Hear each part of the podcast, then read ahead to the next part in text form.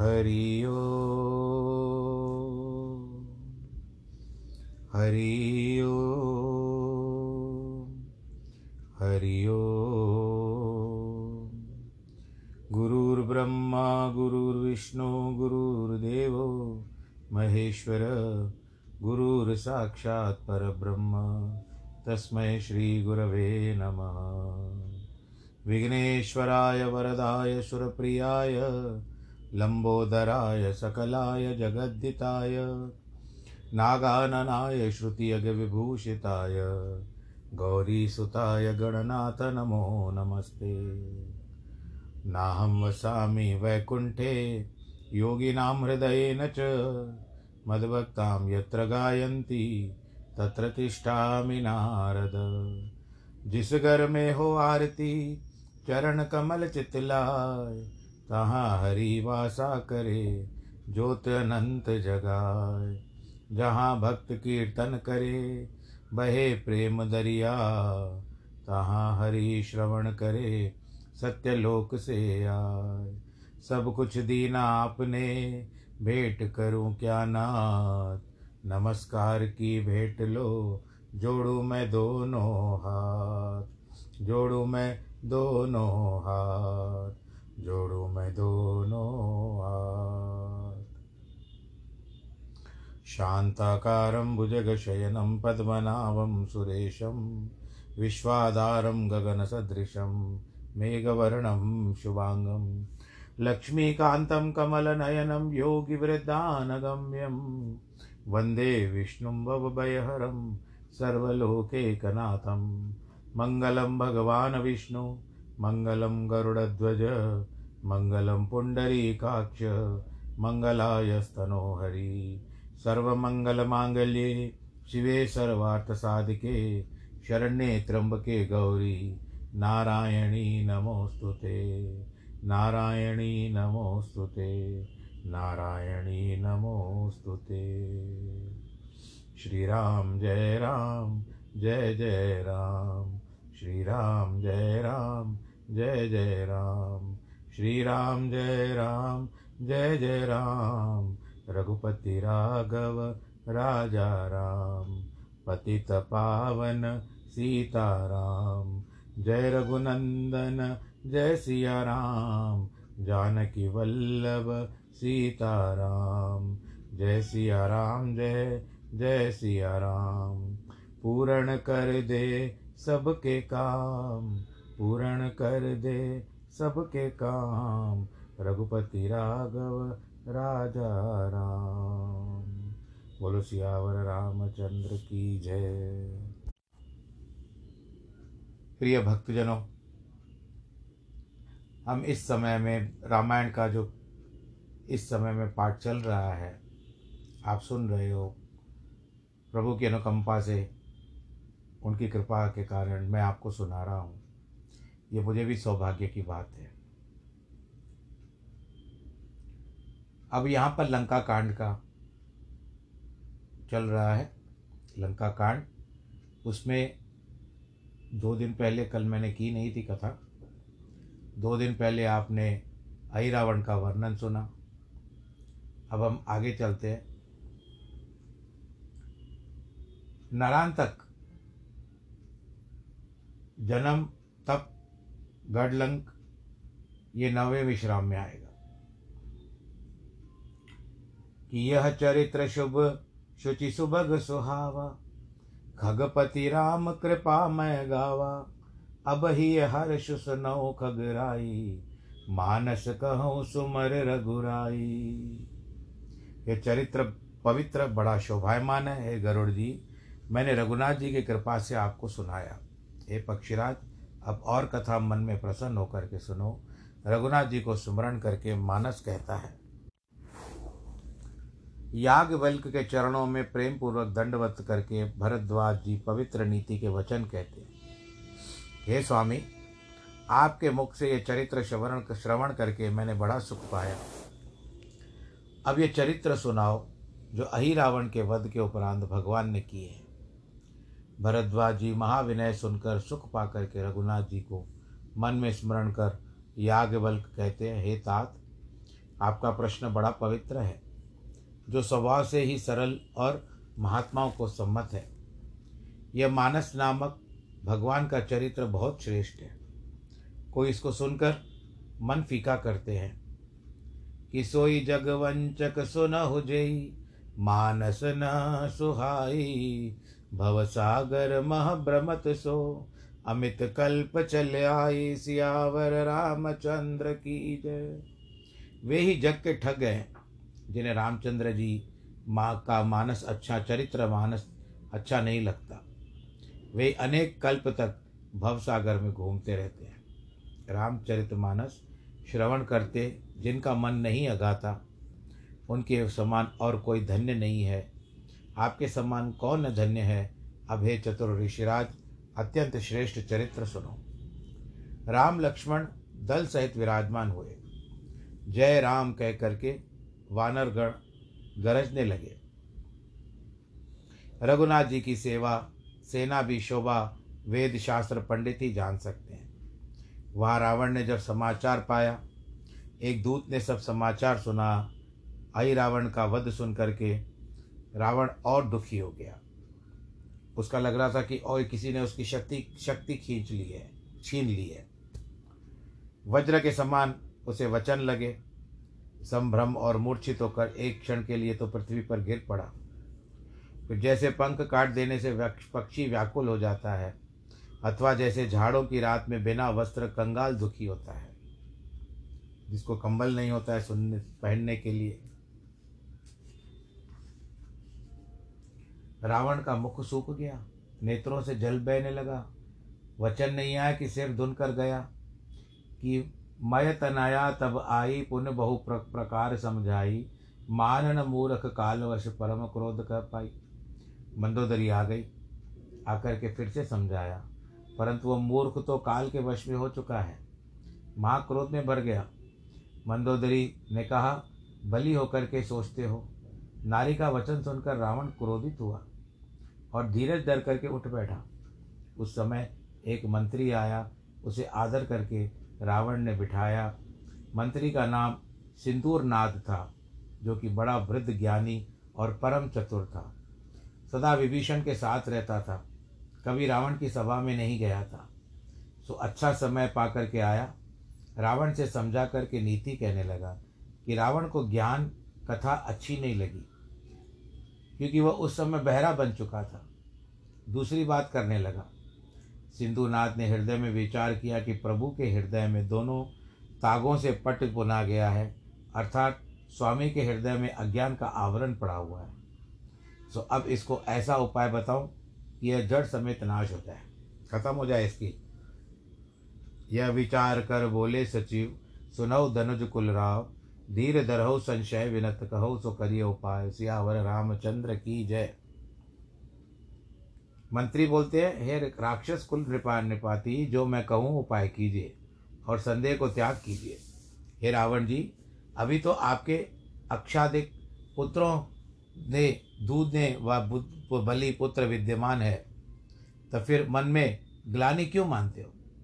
यह मंत्री के वचन सुनकर रावण बोला, अब हमारे कुल में कौन बचा है बचा है कोई शेष योद्धा नहीं बचा है। मंत्री बोला, अपने मन में विचार कीजिए, आपका नरांतक पुत्र अभी तक जीवित है,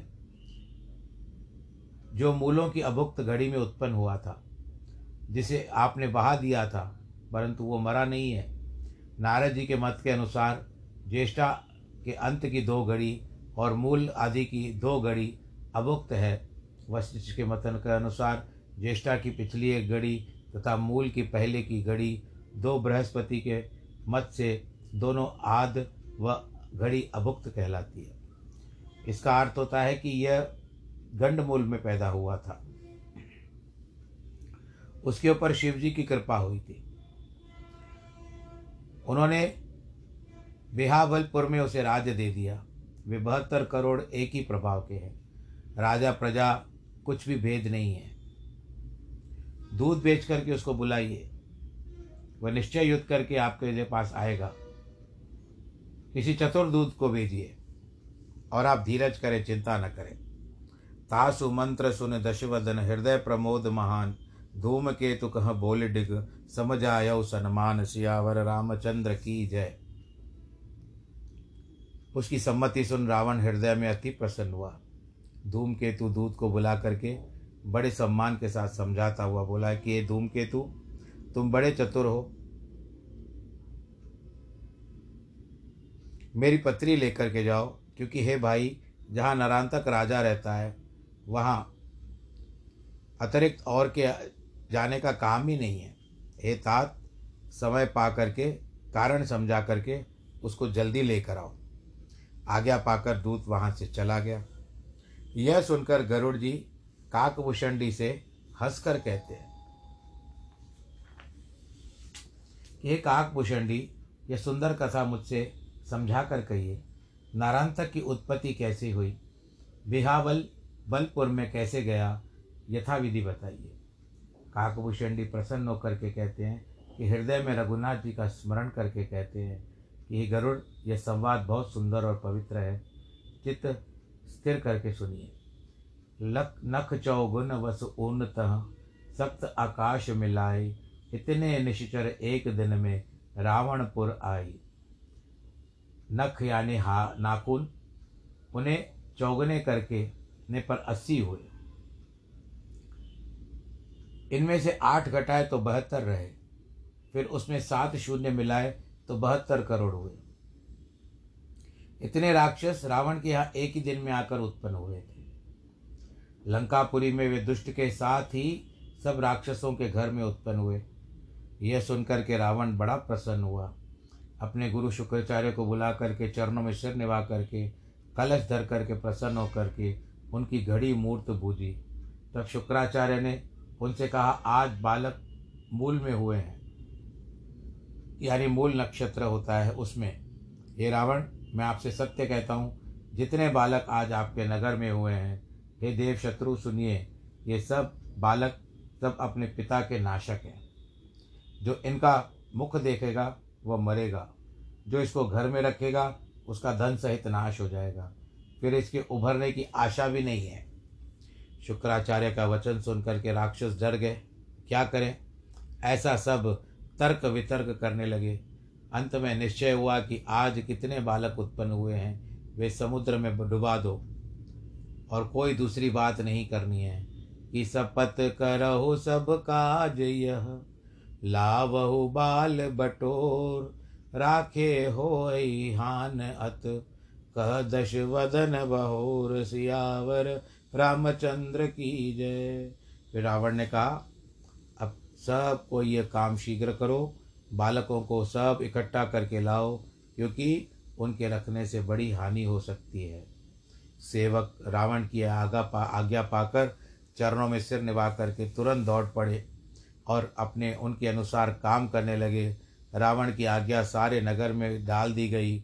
नगर के सभी लोगों ने सुना, आज के बालक अद्भुत मूल में हुए हैं, इन सबको समुद्र में डाल दो, क्योंकि ये सब कुल घातक हैं, कुल भक्षक हैं। सब ने बालकों को एक ही जगह डुबो दिया, किंतु होनहार वश मधुमक्खियों के समान वे बालक वट वृक्षों में चिपट कर चारों ओर से उसका दूध पीने लगे। सात वर्ष तक दूध पीते रहे, फिर वे निशाचर पुष्ट हो गए। अपने मन कछु और है, श्री हरि के कछु और उद्धव से माधव गए। झूठी मन की दो, सोचे सोच न हो गई, जे सोची लखवार। फिर ये सब संग उस स्थान में गए जहाँ गंगा जी का संगम हुआ था। वहाँ एक अत्यंत सुंदर शिव जी का मंदिर था। उसको देख करके उन्होंने सिर निभा कि सिर नाई मुदित विलोक शिव मंदर सुहावन पावनम, कछ दिन रहित सकल पुन उठ चले सुद अहि दावनम।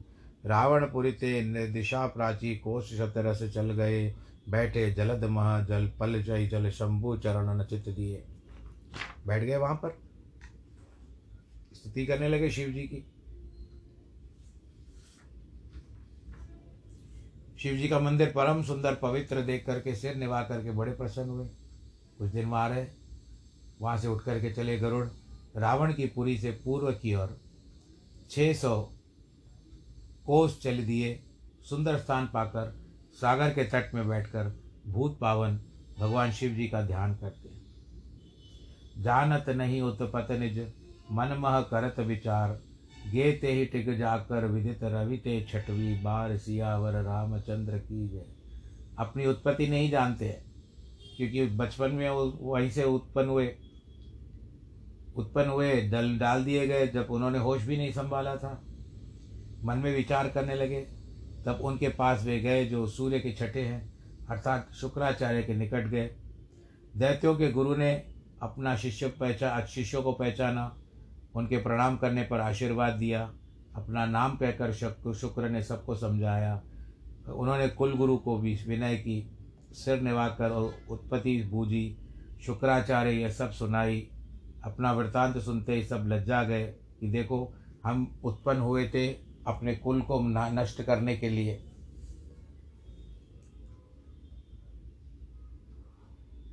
तो फिर उन्होंने गुरु ने उनको संतोषित कर मंत्र दिया। उन्होंने शिक्षा को वहाँ से प्राप्त किया, गमन किया। तब संदेह त्याग कर ज्ञान की प्राप्ति के लिए ब्रह्मा जी के चरण कमलों की आराधना करने लगे। हे गरुड़, निराहार हो, एकासन में बैठे रहे। इस प्रकार उन्होंने हजार वर्ष तप किया।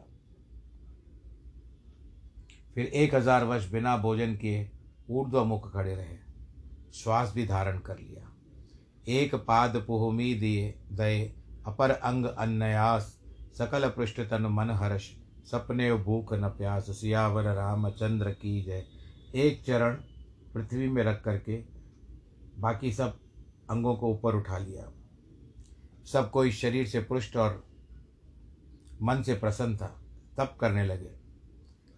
उनको स्वप्न में भी भूख प्यास नहीं सताती थी। ब्रह्मा जी अत्यंत कृपालु, दारुण दया तपस्या विचार करके मुस्कुराते उनके निकट आए। हंसकर बड़े कमंडल हाथ में, चारों पवित्र शिरों के ऊपर सफ़ेद मुकुट धारण किए हुए हैं, चार मुख, सुंदर आठ आँखें, चारों माथों पर भस्म का शोभायमान टीका। जगत में निवास करने वाले प्रभु के क्या उपमा दें, क्योंकि वे स्वयं उपमामय हैं, दया सागर है। वो कहते हैं, जो मन भावे वही वर सबको मांगो। यह सुन करके सबने ब्रह्मा जी के चरणों में सिर निभाया कि हम वरदान चाहते हैं कि हमको कोई संग्राम में जीत न सके।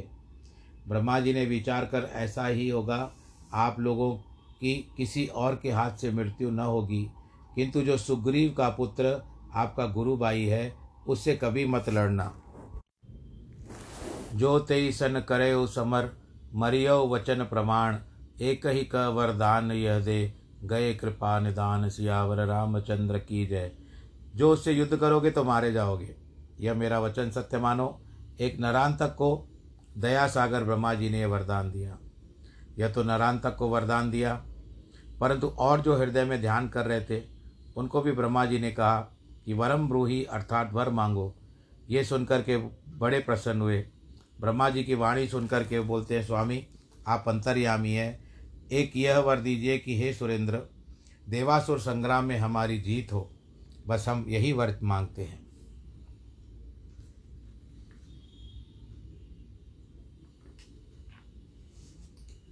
कहकर राक्षस ने सिर निभाया। ब्रह्मा जी समझा करके कहते हैं कि आप लोग सब प्रकार से अजित रहोगे, केवल रीछ वानर दो जातियों को छोड़कर। इस प्रकार सबको वरदान देकर ब्रह्मा जी ब्रह्मलोक चले गए। ब्रह्मा जी का वर प्राप्त करके बड़े प्रसन्न हुए और तप करने लगे। गिरा शिर गिरीश समेत सब जपय निरंतर नाम, जोर युगल पर एक पद निश दिन आठो याम।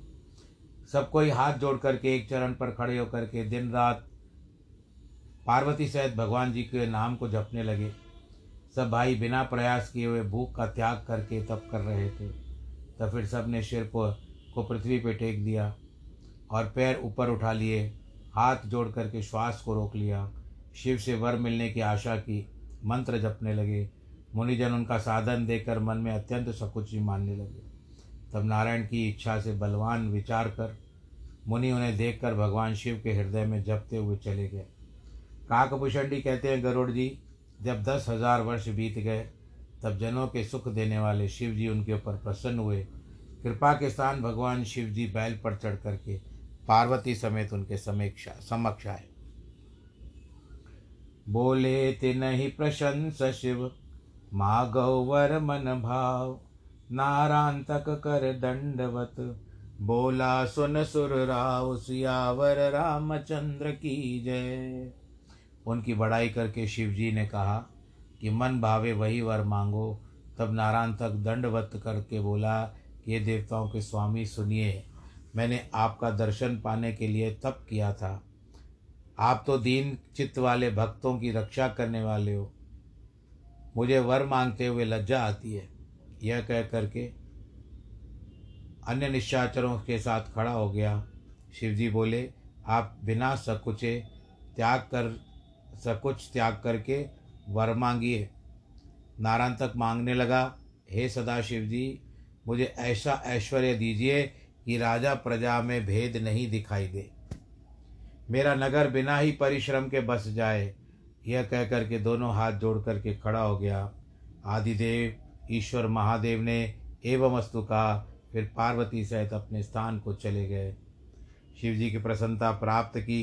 तब नारांतक ने अंतरिक्ष में अपना नगर सुंदर बसाया और बेहवा व विवाह बलपुर उसका नाम रखा। हे गरुड़, उसका शोभा तुमसे तुमसे कहते हैं। बहत्तर करोड़ घर एक ही समय और एक ही स्थान पे बन गए। चारों तरफ सारे सोने के थे। छः ऋतु बारह महीने, इनको छो छः से गुणा करने से बहत्तर होते। ढाई सौ योजन का घेरा, चौंसठ कोसा ऊंचा, बड़ा कठिन दुर्ग बना। चारों ओर समुद्र। विश्वकर्मा ने को भी आश्चर्य में डाल दिया। चारों दरवाजों में वज्र के समान सुंदर किवाड़ थे। गढ़ के भीतर चौक धन से पूर्ण थे। बनिए कुबेर के समान बैठे थे, जिनके पास एक पद धन था। वह वैश्य तो तुच्छ था। वन बगीचे नदी सरोवर सब उनके एक समान थे, भेदभाव नहीं था। कहने का तात्पर्य यही है कि सारी पुरी में सबके पास अपूर्व धन था। पुर में घनी अपार प्रजा बरसने बसने लगी। नारांतक का गढ़ मध्य अर्थात नायक राजा हुआ। सोलह कोस किले के चारों ओर कोट था, जिसके असंख्य मणिमाणिक लगे हुए थे। हाथी, घोड़े, खच्चर आदि समूह और खग मृगों की अधिकता कहीं नहीं जा सकती थी। ये पक्षीराज गरुड़, फिर वे बहत्तर करोड़ एक ही साथ विद्या पढ़ने लगे। हरि प्रेरित ते ही काल मह, दधिबल पहुँचा आए। पुर बिहावल नरक सो, कछ दिन रहे लुबाए। सियावर रामचंद्र की जय। हरी इच्छा से उसी समय वहाँ पर दधिबल नामक एक वानर पहुँचा। वह बिहावल बिहवापलपुर में शोभा देख करके अच्छा लगा उसको। याज्ञवल कहते हैं मुनिराज भरद्वाज, होनहार के वश होकर वह वानर राक्षस के साथ एक वर्ष तक पढ़ता रहा। एक दिन इनके गुरु ने क्रोध करके कहा, मूर्ख, तू ही अपने गुरु भाइयों की हंसी हंसी में मारने वाला होगा। बिना अपराध दधिबल गुरु का शाप सुनकर विदा मांगे वहाँ से चला गया। मार्ग में उसको देवऋषि नारद मिले। तब सुग्रीव के पुत्र दधिबल ने नारद जी के चरण पकड़ करके दंडवत की। नारद जी ने आशीर्वाद दे पूछा, दधिबल इस समय किस काज के लिए गए थे? तब दधिबल ने नारांतक के पुर की प्रभुताई सारी नारद जी को सुनाई। राक्षस की अधिक संपत्ति सुनकर के ब्रह्मपुत्र नारद जी के हृदय में, ब्रह्मपुत्र यानी ब्रह्मा जी के पुत्र नारद जी विचार करने लगे। क्षण मात्र में देवऋषि विचार करके बार बार भगवत स्मरण करने लगे। दधिबल ते नारद कहो, सुनौ तात चित लाए। तन धर जय हरि भक्त नहीं, जन्मवादि जग जाए। सियावर रामचंद्र की जय। दधिबल से नारद जी बोलते हैं, पुत्र आप मन लगा करके सुनिए। जो शरीर पाकर नारायण के भक्त नहीं हुए, उनका संसार में जन्म ही वृथा है। हे तात, यह विचार रघुनाथ जी को भजिए। मुनि की यह बात सुनते ही दधिबल को ज्ञान उत्पन्न हुआ। ऋषि के चरणों को स्पर्श करके आशीर्वाद पा करके दधिबल प्रसन्न होकर के चला कि मुझे रघुनाथ जी का स्मरण करना है। वानर दधिबल शीघ्रता से वहाँ पहुँचा जहाँ सागर के बीच में एक परम सुंदर पर्वत है, उस सुंदर नाम धवलागिरी है। ये शोभायमान पर्वत देखकर दधिबल को बहुत अच्छा लगा। दधिबल शिव पार्वती तथा गणेश का स्मरण करके प्रसन्नतापूर्वक निवास करने लगा। हे गरुड़, नारद जी उसको उपदेश दे करके ब्रह्मलोक को चले गए। उधर नारायणतक ने बिन विद्या पढ़कर जहाँ तहाँ अनेक लड़ाई की। बिंदु नामक एक दुष्ट राक्षस को जो वितल में रहता था, अति रणधीर जुझारु चढ़े शक्र पर बलि विपुल, कीन्यो समर अपार अब्द अब्द एक श्रुति अंत कह। वो बड़ा रणधीर युद्ध करने वाला था। एक समय महाबल से इंद्र पर चढ़ गया और एक वर्ष तक युद्ध होता रहा, ऐसा वेद तथा संत कहते हैं। न वो हारता न वो हारती। सात करोड़ राक्षस उसके साथ थे जो कि काले पर्वत के समान अति बाँके योद्धा थे। एक समय इंद्र ने महाकोप करके सबको युद्ध में संहार कर दिया। एकमात्र बिंदु ही भागकर घर में गया। उसकी स्त्री ने उस समय उसको सुख दिया। उस पापी ने भोग किया, फिर अनेक दुखदायी बालक उत्पन्न हो गए। सात करोड़ पुत्र, ये उस समय की बात है। अनेक नाम, सुंदर मुख, सबकी बलवान थे। बहत्तर करोड़ उस कन्या थी जिन्हें देखकर मृगियों के नेत्र लजाते थे।